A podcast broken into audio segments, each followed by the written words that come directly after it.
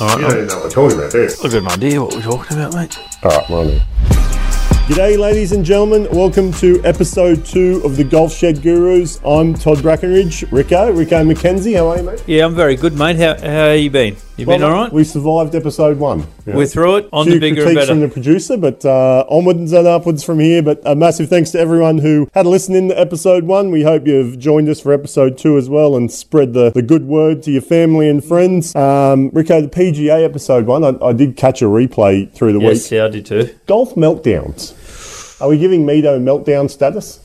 Uh, yeah, yeah. If you lead a major going into the last hole and don't even make the playoff, Mito, you have officially made meltdown status. I think you're on the on the wall. Yeah. got me thinking, right? In our time, in our time, there's been a couple of amazing professional meltdowns, but particularly our time. So we'll skip a couple of the older ones. Rory, 2011 Masters, Yeah, that led by four at the start of the day. That was a beauty. That one affected him a bit because he was at the peak of his powers, definitely. Yeah, at he the was. time. Yeah, um, I was checking it out. He tripled 10, bogeyed 11, and four putted for double on 12. Yeah, the turn wasn't kind to him.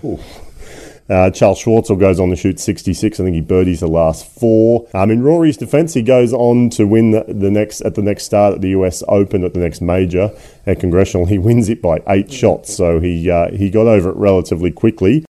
Uh, that's a story that we'll talk about a bit later on as well. Um, Phil, obviously, this one at the US Open would burn those people uh, at the land of the Stars and Stripes over in the US. 2006 US Open at Winged Foot. Yeah, but it, it benefited Australia, so that was. It did, yeah. Obviously, Geoff Ogilvy goes on to win that one. I feel like a thing people forget about that one's Colin Montgomerie. Also No, he was burns right that there. one. Yep. But uh, didn't, didn't know about it at the time. But um, of course, a win there would have secured Phil the Grand Slam, sta- uh, which he still is yet to achieve. Rory the same. If he won the Masters that year and continued winning on his winning ways, he would have won the Grand Slam. Keep in mind, only five people have done that. Uh, this one, I feel like burns us particularly harsh. Is the Adam Scott 2012 Open Championship at Royal Lytham. Um, I feel like a lot of guys our age would have been up watching this one live. Um, Scotty in control of this one for 68 holes of the golf tournament and bogeys the last four. Um, Ernie Els wins it by one. Again, Ernie holds a nice putt on the last, and Scotty misses one to eliminate any chance of a playoff. Um, this one was a tough watch. This one was a tough watch because everyone loves Adam Scott. right? Oh, that was hard. Mm. That, that was hard to watch. I was very deflated at four four a.m. in the morning watching that one, but uh, yeah, that was uh, left in a bit of shock there. Keeping with the theme, a good golf meltdown nonetheless, Rico. Oh, it was a cracker. You know, Yeah, it was. um, uh, thankfully for all Australians, he goes on to win the very next year, the US Masters in 2013. Um, and look, I think Scotty's doing all right, but at that time, that was a tough watch. Scary to think 10 years ago this year. Long time ago. Oh, aging. No. And obviously, perhaps the biggest golfing meltdown of them all. Uh, Greg Norman in 1996 blowing a six shot lead. Nick Faldo walking through the door. Again, a lot of people forget how well Nick Faldo played in that final round. Um, a great little 30 for 30 doco aired recently on that one. If you've got the time, I'm sure it's around there somewhere. Greg Norman live from Augusta talking about a few of the things he was thinking at the time. And um, there's still a lot of people uh, that still claim they haven't watched any replay or highlight of that of that final. Yeah, well, I think in- that was the first time he watched it back. So yeah, so it's um, but yeah, obviously Greg might have to uh, have the mantle there. Only goes on to win two Open Championships for his what was a stellar career, but uh, perhaps the major section is the one that people could question there. Any Rico McKenzie golfing disaster story? not not that I can think of. Not golf. Plenty on the footy field, but uh, golf not so much. No. Um, what about yourself, mate? We've known each other for for a little while, and I've known you through your traineeship. Any uh, any heartbreak there? Yeah, no, I've got one. I've got a, Yeah. have got a ripper that uh, that I don't want to go back to the golf course and have ESPN follow me about it. No, um, but no. Long story, well, extremely long story cut short. PG at the PGA. Back when you actually had to do something to become a Yes, trainee, it's changed now. I think you've just got to buy the PGA beer and you pretty much get in. But uh, um, so back in the day, there was like a playing school, not a tour school, but like a playing school. Um, I think it was 72 holes. It might have been 90 holes. It might have been five rounds. Anyway, I was I was a better player then than I am now, and was playing decently the very first round, so not that nervous at the time. I had a job lined up, and back then, if you had a job lined up, you, had to do a lot to not get in, Rick. You will, and we're about to do a lot. So Yeah, yep, yep. I was a bit. I was five over through seventeen, which isn't great, but that's all you had to be. you didn't have to be great, yeah. So um, uh, on the front nine, I'll name the golf course Glenmore Heritage. Now they're looking for a spot to put Wonderland in uh, Sydney back. I tell you what, with all due respect to those out the there from. Glenmore Heritage, the ninth hole would be a great Sorry, spot guys, for a roller coaster. Um, as it turns out, I've went on a roller coaster there myself. But um, so about 150 metre par three, absolutely no trouble. Uh, there's plenty of water short, um, but just make four and get out of there, you idiot. But I don't. My, I burn my tee shot. It actually lands on the green. My tee shot. Yeah. It's eight foot on the green, but there's a false front. Rolls in the water. Yeah. Um, the drop zone's in a really crappy spot, a little bit like Sawgrass, where I've also hid in the water. Yeah, yeah. Um, so I think I'm going to re-tee it. So I re-tee it. At this point, I take the club back, and it feels as light as a feather. Right, like, like you hear those stories, and you think, no, no way. But it did. It felt as light as a feather. Chunk it in the water. Um, so where are we up to now? We're hitting five. I then obviously won't running on a game plan. Go to the drop zone now because I think bugger it. I'll go down there. It's a horrible spot down there. It's from the ladies' tee. I think um, I hit in the back bunker. So what's that now? One, three. That's five in the back bunker. Leave it in the bunker for six. Flub it out of the bunker. It's a massive green. Flub it out of the bunker for seven. Putt it off the green for eight. And then hole my putt from off the green for nine That's a good nine. to shoot 11 over. Um, needless to say, the PGA said, come back next year, champ. That was in 2005, so uh, 17 years ago, and I remember it like it was yesterday. And big shout out to all those people out at Glenmore. I hope you're really enjoying your golf course. I hope it becomes a Very Jordan Spieth amusement. But oh, mate, it was it, like Jordan Spieth? it was awful. It was just an awful time. I, I remember driving home, just thinking, just become an accountant. Life would be a lot better. Um, as it turns out, might not have been a bad idea to take my advice, but um, but yeah, no, it was awful. But yeah, no, nothing like a good little golf meltdown segment to start the start the podcast. Everyone's done it. I don't like. Doesn't matter what level Oh, of golf yeah, you're at. Everyone's levels, won a match, lost a match play game you should have won, or Oh, you've been shooting under par and then you bogey in or something. yeah, I mean, but uh, yeah, no, it's it's always tough to watch on a professional level for s- so, and particularly when they seem like a good guy like Mito did last week. But um, anyway, mate, we got some feedback through the week um, regarding club fitting, Yes. which is an interesting one. Um, very broad subject, it must be said. We could talk about this for hours on end, but basically the question was, you know, we'd had. And we have. We've had a lot of fitting days from different companies in the last two months. And their advice was when should you be fitted? When shouldn't you be fitted? Which is a fair question. And what's the different levels of it? So I understand the question. So um, we thought we'd quickly go, well, not quickly, we thought we'd go through it, but probably not in the detail that. Uh, that's needed because I think the more simpler you can keep it, the better, sure. the better you are. So we've broken it down into little sections here. So all right, so the guy who's not going to play much, oh, and wait up, let me correct myself. This isn't a guy a ladies versus men's battle. This is this is for everyone. So the player who's not going to play much. So they're talking they're just getting a set of sticks to play maybe once every couple of months with their friends, maybe play a bit more in summer when the weather's better, but not looking to take it too seriously um, and go from there. That player in particular probably doesn't have to go through an arduous process of being club I wouldn't think so, no. I think maybe grip size, apart from that, maybe length. Length if they're tall or short, obviously, but um, yeah, I think you I don't think you have to confuse people too much. So yeah, if you feel like you're not going to play a hell of a lot, just grip and length, and that's just a comfort thing more than anything. I mean, there's every chance if you're only playing once a month or every two months, you're going to swing it differently Yeah. multiple times, and that would only affect a, a club fitting anyway. Um, so definitely beginners, I would strongly suggest there is the option of getting thicker grips and stuff too. So you don't necessarily have to buy the package set off the floor and walk out and be done with it. You can get thicker grips, length changes and stuff, but I wouldn't go too much further than that if you're not uh, looking to play any more seriously. I guess then the level goes up to you are playing a little bit more often now and you want to get a better set. Your package sets run its race and you want to get uh, get another set or to step up. What's the step up from there, bud? You're looking into a premium package, or you are going to a to a club From a fitting. business point of view, it what gives them people need to understand Correct. is from that club fitting to fit that individual. I think this is the broader section of the whole club fitting debate. Um, you know, you can get most PGA pros now would carry multiple companies' fitting kits. Um, they all have fitting days.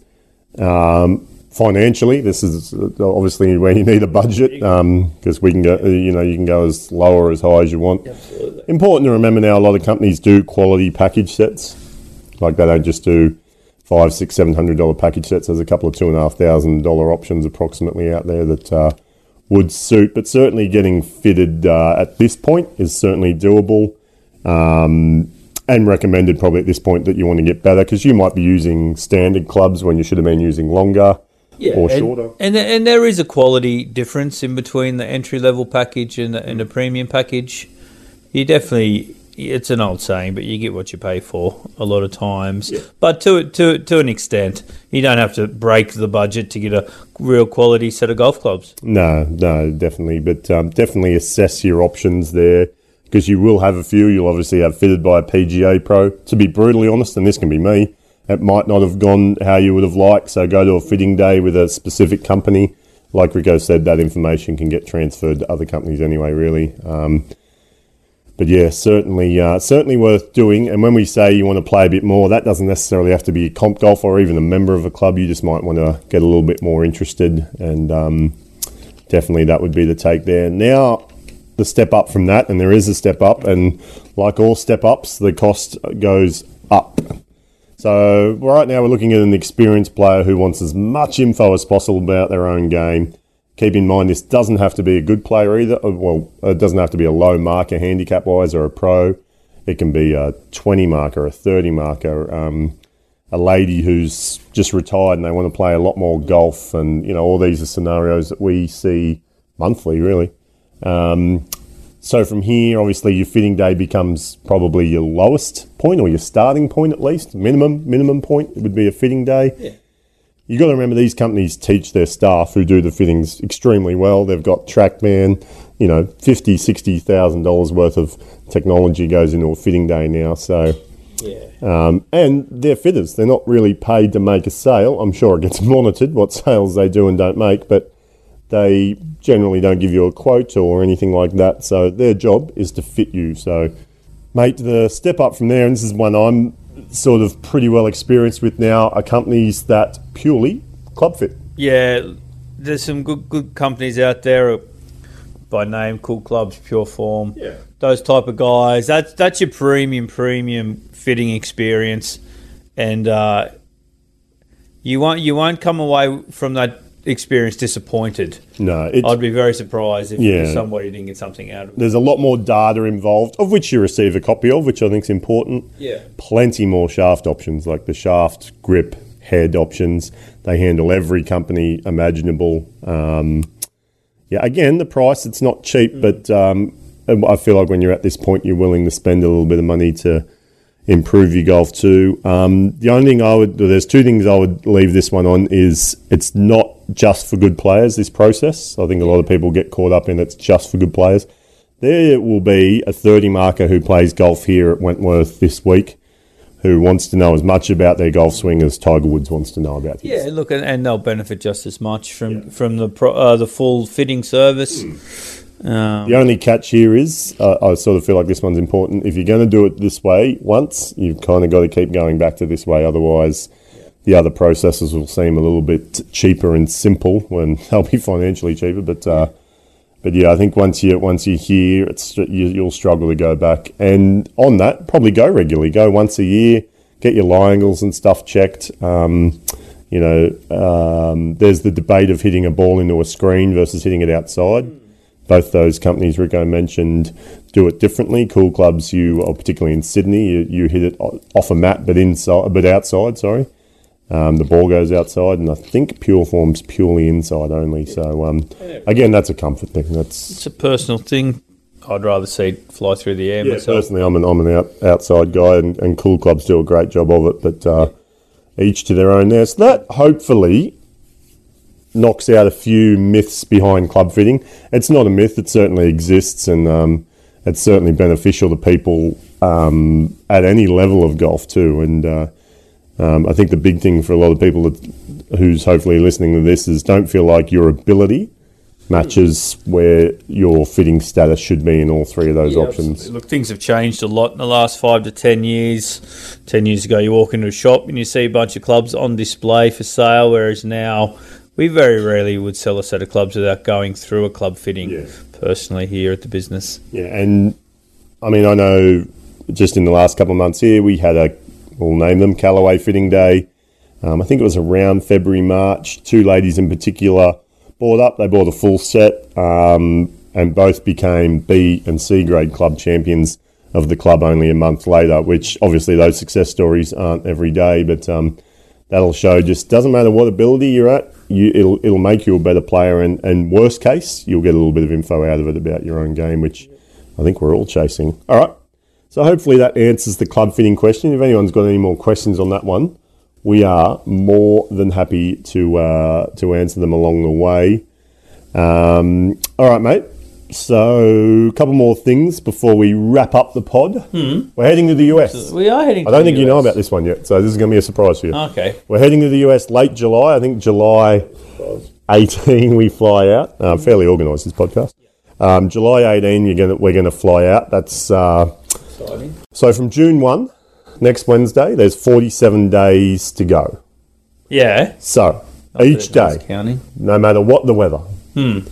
you and I need to hit 100 shots of some description. Yeah. 100. Be main, main it, to, to be honest, it'd be main, mainly short game stuff for me. Well, mate, and, you know, You know, I do have to work, you we know, so the we know there's some, we right know here, some so- discrepancies with how far you can hit it. So Some of us have to know, put in a full day. So That's fine.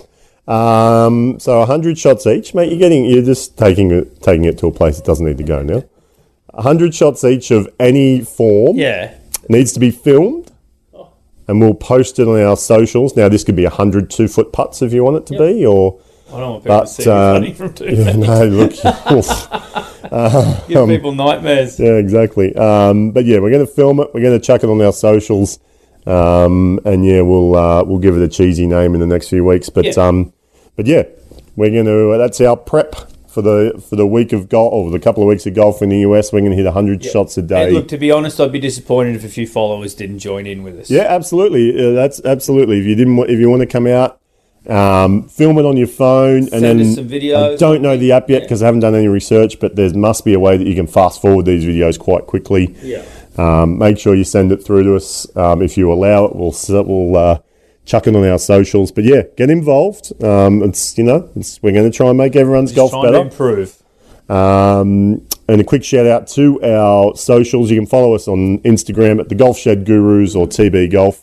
On Facebook, we're just on the Wenny Pro Shop, and we've got a We Twitter. just launched a Twitter today, so it is the same Golf Shed Gurus at Golf Shed Gurus on Twitter. Yeah. Get involved with our socials. tweet us. Yeah, that what you're doing, absolutely. Twitter, Yeah, you tweet. tweet at us. Right.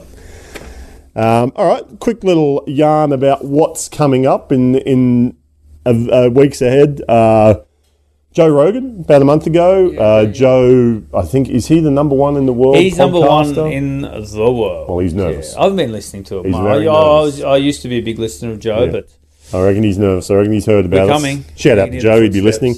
Um, but anyway, he did a podcast recently in the last month or so with a couple of his buddies, as he does. They're talking about length versus accuracy, which is a cool take because they're obviously not regular golfers, but they're talking about we've all got that mate who smashes at miles and beats his chest, and then we've all got that mate who hits it quite considerably shorter but hits it straight and beats his chest at the end of the hole usually. So um, yeah, we'll uh, we'll add some snippets of that up on our socials and we'll uh, we'll enter the debate of length versus accuracy in golf, which is an interesting one.